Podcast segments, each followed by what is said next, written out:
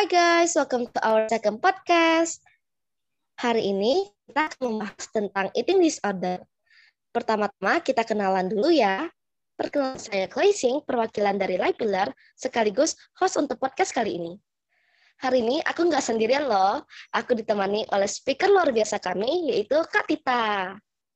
Halo, halo Chloe. Halo Kak Tita. Halo Light Pillar. Terima kasih udah diundang Halo. hari ini. Oke, makasih banget ya Kak udah mau jadi uh, narasumber untuk kali ini. Iya, sama-sama. Oke, Kakak boleh perkenalan uh, diri Oke. dulu? Eh, makasih eh, untuk undangannya kali ini. Nama panjang aku Nindita Priscilia. Aku sebenarnya em, eh, adalah apa ya, registered nutritionist yang mana aku ngambil masters di MSc Eating Disorders and Clinical Nutrition. Nah, em, jadinya aku memang apa ya nutritionist yang punya fokus di bidang eh, spesialisasinya eating disorders gitu yang mana sekarang masih uh, limited banget uh, ekspornya di Indonesia. Jadinya uh, aku pengen raise awareness tentang eating disorders dan aku juga lagi ngebangun dan ngebuka platform untuk uh, the first eating disorder service di Indonesia uh, lewat Mind Your Meal. Jadi kalau mau cari tahu juga bisa follow account IG-nya mindyourmeal.id atau websitenya mindyourmeal.org. Wah, keren banget Kak. Wih. Kalau Chloe, eh, Chloe ini om om ketua dari Life Pillar atau eh, sebagai apanya nih? Oh iya Kak, aku founder dari Light Pillar sekaligus founder. of head of public relation gitu. Oke. Oke. Nah Kak, jadi gini, ternyata Mm. uh, followers Light Pillar itu banyak loh yang tertarik dengan tema eating disorder ini. Sebenarnya eating disorder ini apa sih dan apakah eating disorder ini termasuk gangguan mental? Oke, jadi kita hari ini memang bahasannya seputar eating disorders ya. Eating disorder sendiri di Indonesia specifically itu memang belum jadi fokus banyak orang. Makanya sebenarnya awareness-nya itu tingkatnya tuh rendah ya, kesadarannya rendah, pengetahuan masyarakat juga rendah, jadinya em, pelayanan atau treatment-nya juga memang em, masih jarang sekali gitu untuk dan sulit untuk dicari. Ya, jadi sebenarnya eating disorders ini apa sih? Eating disorders ini adalah perilaku makan menyimpang sebenarnya, tapi dia itu udah sampai gangguan dan merupakan em, masalah eh, gangguan kesehatan mental. Jadi memang penyakit mental ya. Em, jadi dia merupakan penyakit mental di mana orang tuh merasakan eh, ada gangguan berat pada perilaku makannya dan berhubungan sama pikiran dan perasaan atau emosi. Nah, orang yang punya eating disorders itu biasanya sangat terobsesi dengan makanan, berat badan, nah, tapi nggak sebatas itu karena uh, presentasi klinisnya tuh ada bermacam-macam banget dan berbeda-beda dan uh, eating disorders itu um, tidak ada single cause-nya gitu. Jadi dia uh, penyakit yang kompleks dan dia ada banyak sekali etiologi atau penyebab eating disorders yang bisa menyebabkan uh, terbentuknya atau perkembangan dari full syndrome eating disorder tersebut. Nah, uh, di saat udah full syndrome itu nanti dia akan sulit ya sebenarnya untuk recover-nya, maksudnya akan meskipun bisa tapi akan sangat challenging gitu untuk akhirnya dia bisa full recover tanpa relapse. Makanya kenapa sebenarnya uh, identifikasi dini itu penting sekali supaya intervensi dini itu bisa diberikan dan akhirnya nanti bisa recover secara full tanpa ada relapse nantinya. Nah, gimana caranya mau identifikasi dini? Nah, sekarang penting ini untuk kita tahu dan mengenal apa sih gejala-gejala dari eating disorders, apa kriteria dari eating disorders, apa tipe-tipe dari eating disorders dan ini um, penting banget ya Light Pillar udah eh, ngadain ini supaya raise awareness uh, tentang penyakit mental eating disorders yang mana biasanya tuh sering kali di Indonesia terutama karena dia itu sebenarnya bridging atau sambungan antara um, masalah dari bidang gizi dan bidang psikologis sering kali uh, profesional pun bingung gitu loh bagaimana caranya nge-treat ini penyakitnya dan um, klien pun biasanya juga bingung dia mau reach out dia mau uh, mencari pertolongan ke psikologis apa ke nutritionist gitu. Padahal sebenarnya kalau di luar uh, di UK khususnya ya dia itu uh, memang mereka sudah sangat established sistem untuk uh, nge-treat eating disorders gitu sampai um, udah multidisiplin. Yang mana pendekatan untuk nge-treat uh, eating disorders memang harus multidisiplin dia nggak bisa nutritionist doang nggak bisa psychologist doang. Ternyata kita perlu pendekatan ini nah uh, bahkan sampai uh, nurse, semuanya dokter, sistem kesehatannya itu semuanya harus bekerja sama. Tapi at least yang paling penting adalah yang berperan penting yaitu memang ahli gizi dan psikologisnya. Kenapa nih? Karena memang ternyata menurut uh, American Psychiatric Association apa ya prevalensi dari eating disorder sendiri itu masih belum secara masif di negara berkembang itu teridentifikasi mostly dia di negara maju itu mempengaruhi beberapa juta orang di dunia dengan semua kelompok umur ya. Jadi dia nggak terbatas uh, mau perempuan aja, mau laki-laki aja atau kayak paling sering kan kita tahu eating disorders tuh sama remaja putri gitu ya. Padahal dia uh, bisa uh, gender apa pun bahkan transgender pun dia itu highly likely buat mengembangkan eating disorders. Orang gay, uh, lesbian karena mereka punya um, apa ya um, banyak trigger dan stimulasi dari berbagai faktor social culture. Jadi nggak um, terbatas perempuan aja. Lalu onset awalnya memang um, paling dini itu bisa terjadi pada anak umur 8 tahun. Jadi bayangin remaja itu sangat apa ya vulnerable gitu ya, um, sangat rentan terhadap mengembangkan um, sindrom dari eating disorders ini. Jadi makanya ini sebenarnya penting banget untuk kita raise awareness ini supaya orang-orang tuh tahu kapan harus mencari pertolongan gitu. Oh, jadi ini uh, masih banyak ya yang uh, orang yang kurang aware tentang hal ini. Banyak banget. Jadi uh, di Indonesia sendiri yang paling famous apa sih eating disorders? Pasti anorexia nervosa, bulimia nervosa binge eating disorders gitu. Nah, itu juga nggak semua orang terlalu aware apaan sih itu. Mungkin taunya kalau anorexia nervosa itu visible, dia itu terlihat, orangnya kurus banget, dan segala macamnya. Tapi sebenarnya eating disorders nggak cuma sebatas itu, ada banyak lagi. Eating disorders itu ada sampai ada anorexia nervosa, bulimia nervosa, binge eating disorders, ada namanya PICA, rumination disorders, ada namanya other specified feeding or eating disorders. Terus ada buat anak-anak juga ada namanya avoidant restrictive food intake disorders, unspecified feeding and eating disorders. Jadi kalau kita dengar, oh ternyata banyak, nggak cuma itu diagnosis kriteria yang udah ditetapkan uh, oleh American Psychiatric Association dari uh, DSM-5 ya, kalau teman-teman tahu tentang apa um, kriteria diagnosis penyakit mental. Sekarang kita pakai DSM-5 Hmm, terus di DSM atau Diagnostic and Statistical Manual of Mental Disorders ini udah ditetapin nih kalau eating disorders itu ada kriteria-kriterianya. Nah, sekarang yang jadi masalah adalah bagaimana kalau uh, orang uh, orang uh, eating mempunyai eating disorders itu memang belum mengembangkan sindromnya secara full gitu. Jadi maksudnya dia masih high risk. Jadi ternyata eating disorder ini tuh uh, dalam spektrum ya. Spektrum itu jadi dia nggak nggak sehitam putih itu. Dia bisa udah dibilang punya eating disorders kalau uh, dia punya beberapa simptomsnya meskipun belum semua kriteria terpenuhi sesuai diagnosis kriterianya. Contohnya gini, jadi uh, eating disorders itu bisa ada high risk, terus ada prodromal syndrome, sindrom sebelum full syndrome.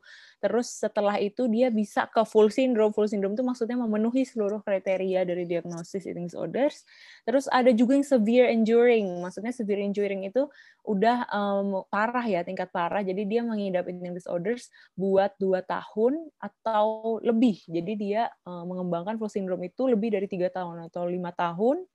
Nah, yang mana kalau udah sampai severe itu susah sekali untuk disembuhkan secara uh, penuh gitu ya. Jadi full recovery sangat sulit, relapse itu mungkin banget terjadi. Jadi most likely orang yang udah mengidap eating disorders di atas lima tahun, di atas tiga tahun, itu tuh sering sekali dia harus berusaha hidup dengan eating disorder seumur hidupnya. Nah, jangan sampai itu terjadi karena waktu dia lagi di tingkat high risk eating disorders ini, dia uh, akan sangat uh, lebih mudah gitu untuk ditreat. Nah, sekarang pertanyaannya adalah di mana kita harus nge-treat ini di Indonesia karena bingung nih, banyak ini ini kontroversial sih.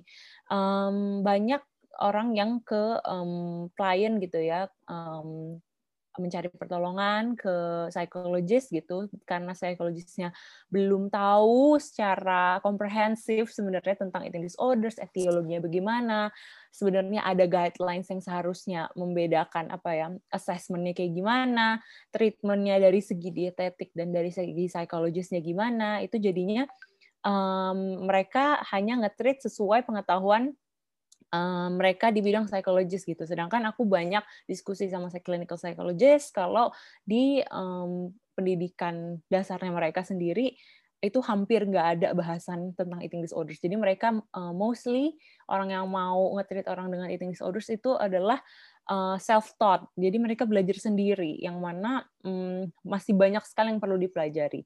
Alhamdulillah uh, aku dapat kesempatan untuk uh, dapat beasiswa untuk belajar di University College London tentang eating disorders and clinical nutrition. Jadi sebenarnya aku pengen banget nih nger um, di Mind Your Meal sendiri di platform yang aku punya itu aku um, akan ngadain workshop gitu ya untuk ngelatih profesional-profesional uh, di yang dari nutritionist maupun psikologis untuk dapat supaya mereka bisa nggak treat orang dengan eating disorders.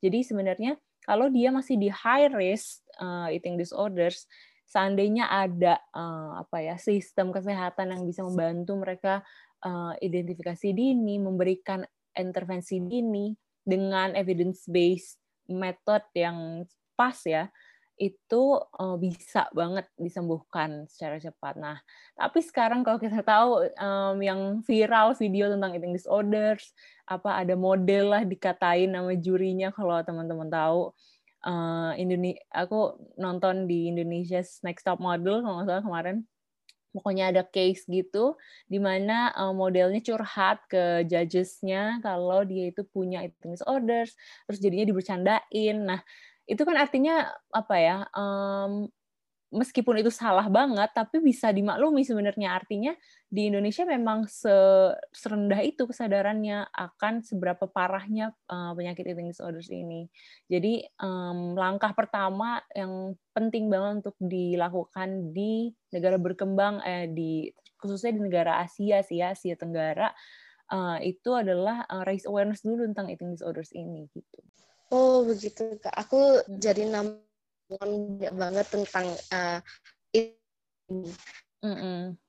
Nah kak teman-teman di rumah pasti pengen tahu kan kayak gejala paling apa aja sih yang biasanya dirasakan orang yang di masa eating disorder. Oke. Okay. Uh, jadi yang kayak tadi aku bilang tipe-tipe eating disorders itu banyak ya. Um, kecenderungannya memang um, karena takut uh, akan stigma uh, dan apa ya uh, cap dari sosial gitu ya perspektif dari orang-orang orang-orang tuh jadi nggak mau mencari pertolongan tapi kita bisa uh, tahu belajar sendiri ya bisa follow account Mind Your Meal juga karena kita akan terus ngembangin edukasi tentang apa sih eating disorders, bagaimana gejala-gejalanya. Nah mungkin sekarang yang bisa kita sharing di sini adalah tipe-tipe dari eating disorders tersebut. Nah eating disorders itu ada yang tadi aku bilang nggak cuma anoreksia, uh, binge eating atau bulimia, tapi juga ada banyak lagi yang lain. Aku mau mention kalau sebenarnya ada namanya eating disorders yang namanya other specified feeding or eating disorders. Itu namanya OSFED. Nah, OSFED ini adalah sebenarnya dia masuk ke kriteria anoreksia, bulimia, uh, binge eating dan yang lain-lain, tapi dengan frekuensi yang lebih rendah. Jadi dia tetap masuk diagnosis kriteria. Jadi bayangin, uh, kenapa ini perlu didiagnosis, uh, kenapa dia masuk ke dalam kriteria tipe dari eating disorders, karena kalau di luar negeri, kalau dia uh, nggak dapat diagnosis, dia nggak bisa dapat treatment. Jadi makanya kenapa penting banget kalau orang udah present themselves gitu ya uh, di uh, setting klinis gitu, uh, dan dia sudah mempunyai misalnya dia bulimia, dia um, muntah-muntah juga, Uh, terus dia uh, diet ekstrim juga binge eating, tapi dia frekuensinya lebih rendah daripada diagnosis kriteria yang dibutuhkan untuk dibilang dia full syndrome bulimia. Jadi dia tetap bisa ditreat, tapi dia masuknya ke OSFED. Makanya kenapa sebenarnya prevalensi atau uh, teman-teman di sini mungkin tahu prevalensi itu presentase gitu ya, uh, presentase kejadian dari um, eating disorders uh, yang punya uh, anoreksia, bulimia, uh, dan binge eating itu di Indonesia uh, dibilang uh, udah lumayan mulai uh, muncul nih incidence-nya ya, udah mulai tinggi terutama di kota-kota besar karena banyak sekali yang dipengaruhi oleh uh, budaya, sosial dan westernisasi yang biasanya lebih terpapar di um, ke lingkungan urban, tapi nggak menutup kemungkinan kalau di lingkungan uh, rural itu uh, memang sudah ada, cuman nggak teridentifikasi aja. Nah, uh, OSFED sendiri ini yang tadi other specified feeding or eating disorders itu sebenarnya paling prevalent di negara seperti UK atau US dibanding anoreksia, bulimia, dan binge eating. Kenapa? Karena dia ya itu tadi memenuhi semua kriteria dari uh, anoreksia, bulimia, binge eating, dan eating disorders yang lain, tapi dengan frekuensi yang lebih rendah. Nah, uh, makanya yang seharusnya kita khawatirkan sebenarnya yang mungkin banyak di Indonesia itu adalah yang OSFED ini. Nah, kita bahas satu-satu ya. Kalau anoreksia nervosa itu tanda-tandanya uh, sebenarnya kalau diagnosis kriteria sendiri ada banyak, cuman uh, dan kita harus mencegah untuk apa ya self diagnose gitu ya.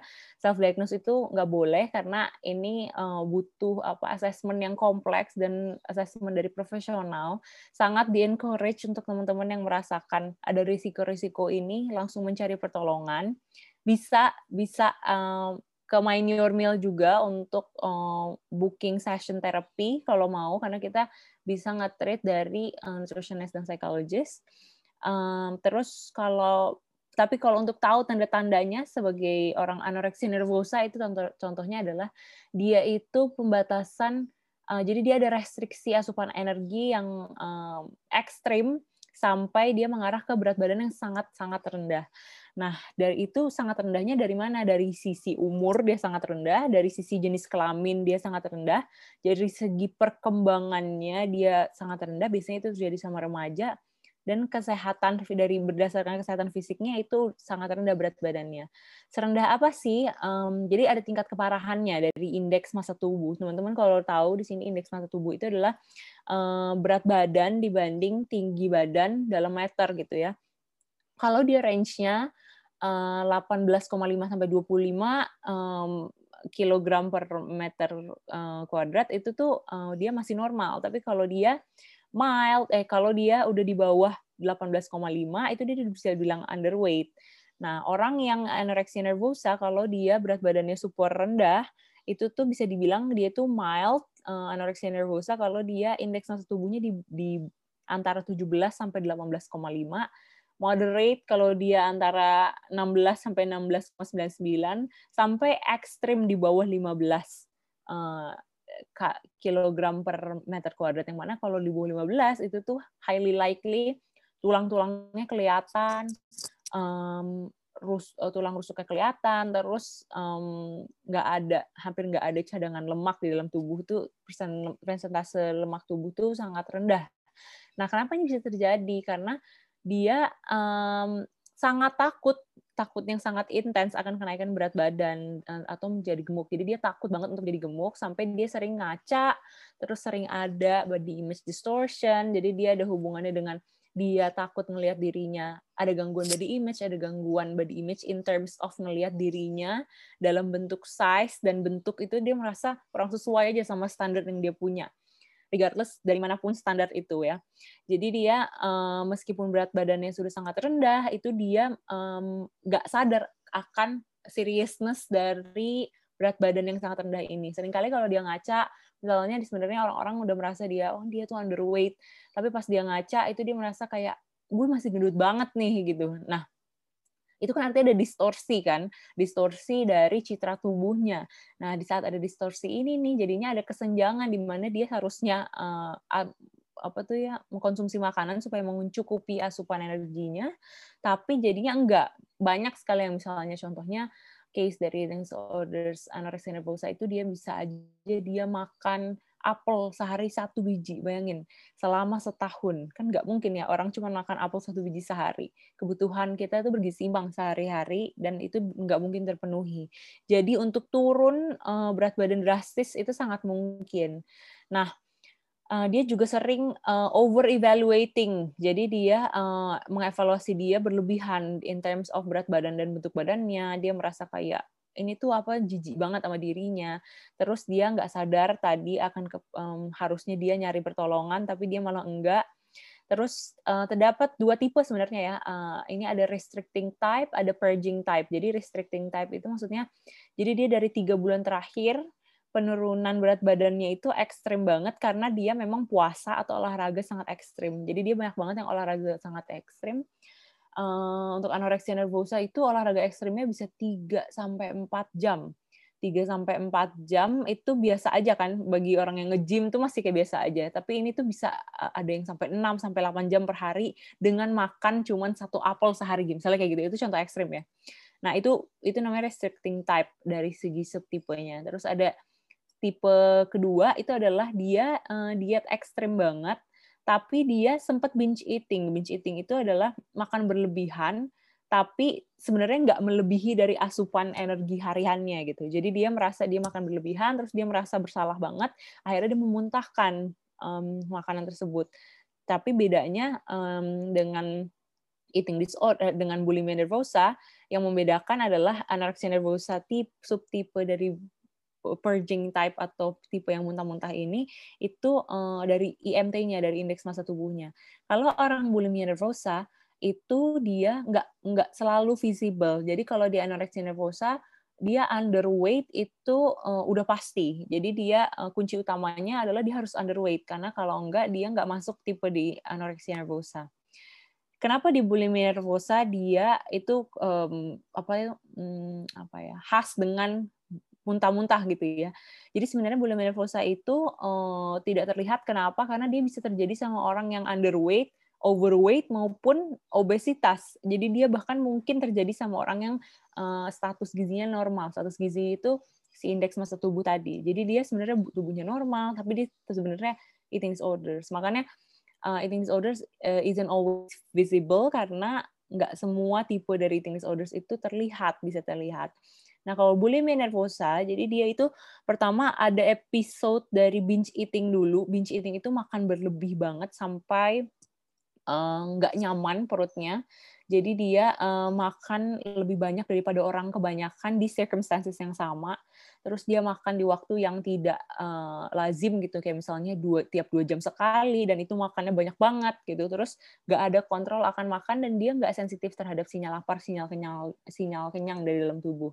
Nah dia binge eating, makan berlebihan sekali. Setelah dia binge eating untuk orang bulimia nervosa, dia itu melakukan perilaku kompensasi yang menyimpang untuk nge-treat uh, perilaku binge eating dia tadi. Jadi setelah di binge eating dia biasanya diikuti oleh extreme guilt, itu ya perasaan bersalah yang sangat um, parah gitu.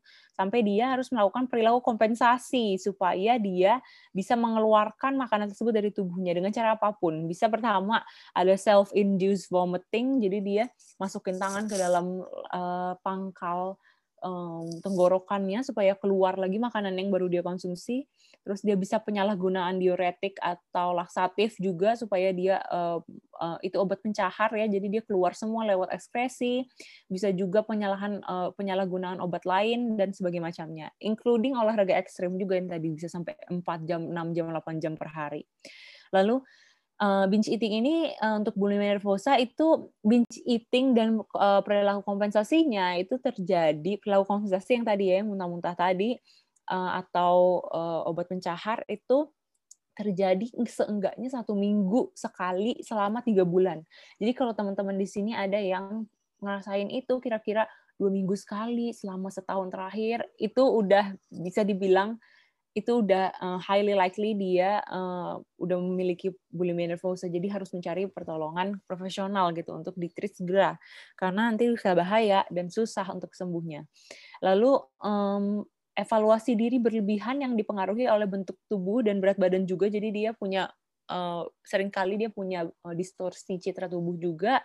Jadi dia um, terlalu melihat dirinya apa ya uh, over evaluation uh, in terms of body shape dan body size gitu. Jadi dia nggak uh, merasa puas akan bentuk tubuhnya, akan size tubuhnya gitu. Nah, um, terus selanjutnya itu um, ada binge eating disorders yang mana apa bedanya sih binge eating aja sama binge eating disorders.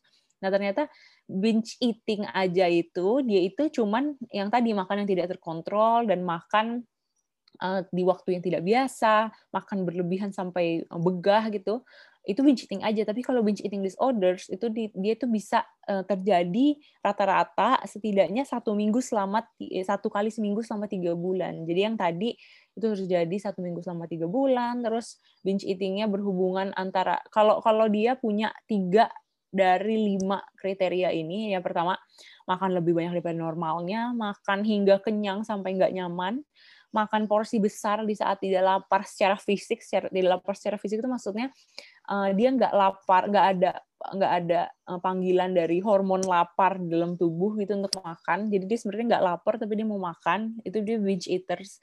Terus um, makan sendiri karena malu akan banyaknya porsi uh, yang lagi dikonsumsi, terus merasa sangat bersalah dan jijik pada diri sendiri dan depresi setelah binge eating ini terjadi. Nah, jika teman-teman itu mengidap tiga di antara lima ciri-ciri ini, itu sudah dibilang sebagai binge eaters. Jadi harus hati-hati dan uh, sebisa mungkin langsung cari pertolongan gitu.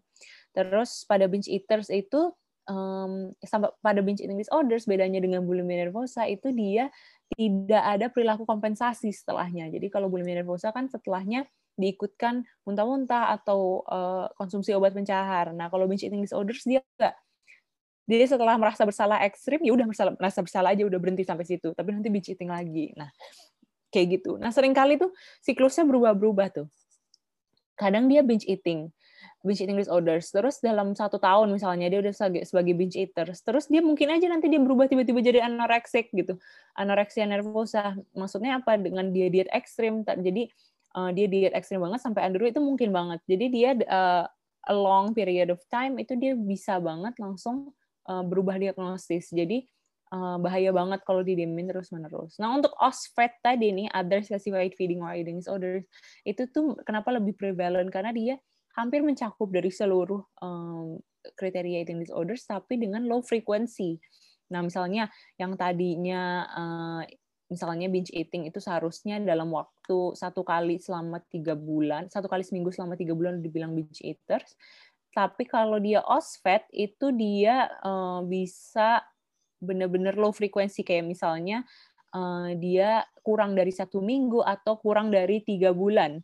Nah jadi tetap masuk ke dalam kriteria eating disorders tapi tipenya yang lain yaitu OSFED ini. Nah itu sama kayak yang lain-lain. Untuk yang PICA, rumination disorders itu agak lebih jarang. Uh, PICA itu yang tadi aku sempat mention, PICA itu dia itu itu uh, makan makanan yang non nutritif nutritif itu maksudnya jadi dia nggak makan makanan sumber yang uh, sumber makanan. Jadi dia makan kayak kayu kapur kapas tisu.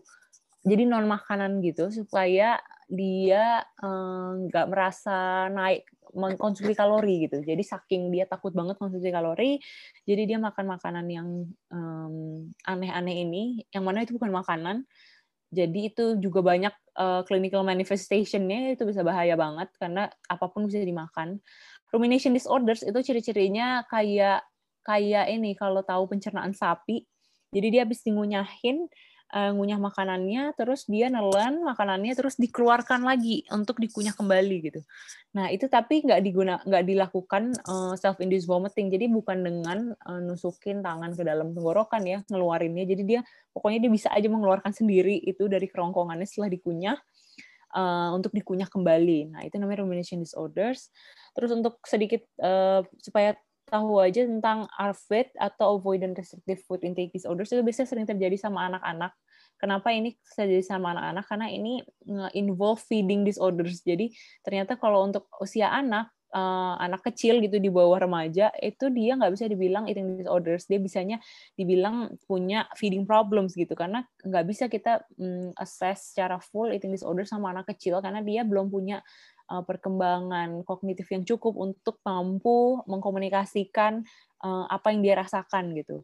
Nah, tapi yang bisa di assess adalah apakah dia ada uh, defisiensi gizi yang signifikan uh, karena nggak mau makan dan sebagainya macamnya. Kalau teman-teman di sini familiar sama istilah GTM atau gerakan tutup mulut pada bayi, itu ada banyak Uh, itu sebenarnya normal terjadi pada anak bayi, tapi ada yang uh, versi nggak uh, normalnya, nggak normalnya itu adalah di saat dia masuk ke kategori dari ARFID ini atau avoidant restrictive uh, food intake disorders itu maksudnya adalah dia um, misalnya punya pengalaman buruk tentang pemberian makan dari orang tua atau carer dia yang um, coercive gitu maksudnya yang memaksa. Jadi dia nge, tiap apa tuh selalu mengkorelasikan makanan dengan um, apa ya peristiwa negatif gitu. Jadi uh, dia selalu takut mau makan karena memang punya pengalaman-pengalaman buruk uh, antara dia dengan makanan gitu. Mungkin dia di treatnya uh, in terms of feedingnya itu oh, salah oleh carernya.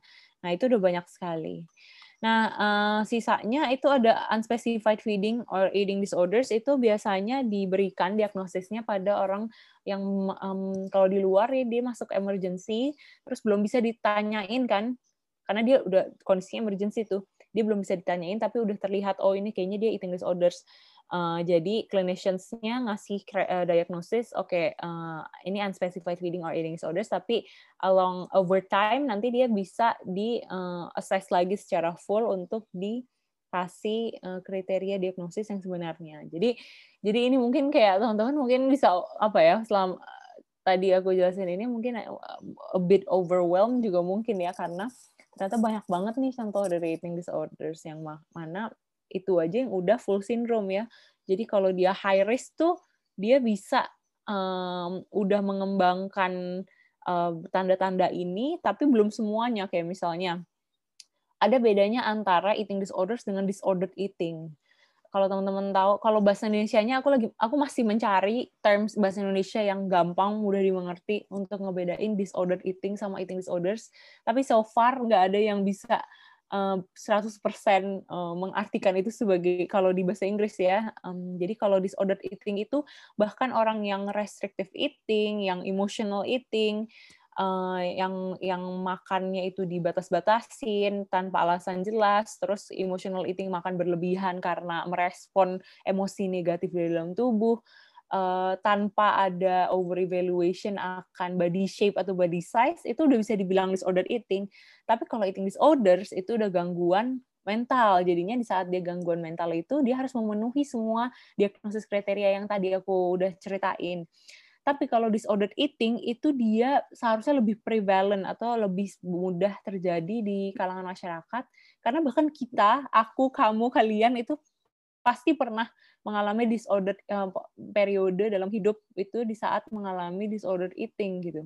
Karena disordered eating itu uh, bisa jadi kalau kita lagi nggak mau makan, padahal kita tahu kita butuh makan. Nah itu itu namanya disordered eating. Terus kita misalnya kita tahu uh, oke okay nih ada diet tren yang lagi tren banget di masyarakat di dikenalin sama influencer ini terus kita ikutin padahal itu uh, cuman bisa diikutin secara temporary karena dia diet ekstrimnya turun terlalu ekstrim dan waktu singkat misalnya. Dan itu sangat membahayakan tubuh kita yang banyak efek sampingnya. Tapi kita ikutin. Nah itu namanya disorder eating. Karena kita nggak makan secara mindful tidak secara sadar dan tidak secara intuitif gitu jadi kita nggak tahu tubuhnya butuh apa dikasihnya apa gitu nah itu disorder eating tapi kalau eating disorders is much more complex dan harus memenuhi semua diagnosis kriteria untuk dibilang dia full syndrome kayak gitu sih mungkin kepanjangan aku jelasinnya tapi semoga menjawab.